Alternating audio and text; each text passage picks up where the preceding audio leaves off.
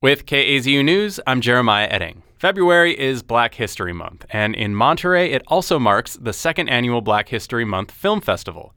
KAZU's Janelle Salanga attended its opening night on the Middlebury Institute of International Studies campus, and they report on how the festival fits into the region's own Black history. Okay, we're out of the rain. Around 50 people of all ages shuffle out of the rain into a warm auditorium on the Middlebury campus. They're gathering for the first movie in this year's Black History Month Film Festival. So I'm thrilled that you all were willing to come out and brave the elements. That's Nicholas McCreary, Middlebury's first institutional justice, equity, and inclusion officer. He organized the film festival alongside the Black Leaders and Allies Collaborative, or BLACK for short. I'm thrilled beyond words to be working with Black on this. Each Wednesday in February, a different movie is showing at the Irvine Auditorium on Middlebury's campus. Tonight's film is Bamako, a 2006 film named after the capital of the West African country of Mali. You know, it, it centers in many ways around African society putting the World Bank and IMF and other international financial institutions on trial. Kristen Schneider of Carmel is in the crowd. She says she's excited to see the film. Um, I traveled to Bamako in 1991. Um, it's been a little bit, a little bit of a minute since I was last there, um, but I've got family that live in the area, and um, just really excited to come and see the film and to learn more.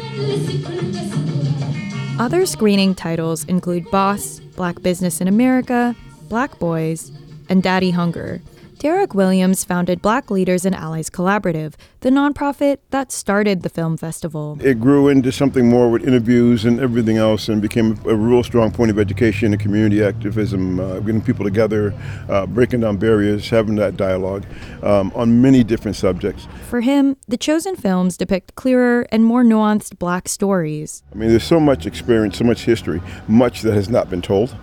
And there are so many stereotypes and misnomers so choosing films that would educate and at the same time break down those barriers and those thoughts of fantasy and fear, that's that's the basis of why the movies were chosen. And Monterey County has its own share of black history. Seaside and Marina, due to Fort Ord, and even Pacific Grove were formerly black strongholds.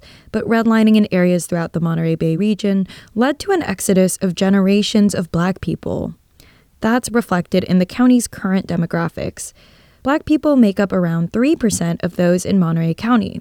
Yet a recent survey found that they're also more than 10% of the county's unhoused population. McCreary with Middlebury says he hopes the film festival, which also includes some Q&As, can be a space for reflection and conversation. It's a wide variety of topics that that we're going to be talking about, but are still very much live issues that need attention and need discussion, you know, particularly as they have, have tremendous impact on black communities, not just here in Monterey or in California, but across the country. And as someone who moved to the area this past July, McCreary is also looking forward to the festival being a place for black people in the area to find belonging and community. This is a tremendously rich opportunity for people to come out and to to share themselves and to share their interests and to build that community, you know, into something so that, you know, we, we truly are one from many. It's a chance for people to think about Monterey County's black history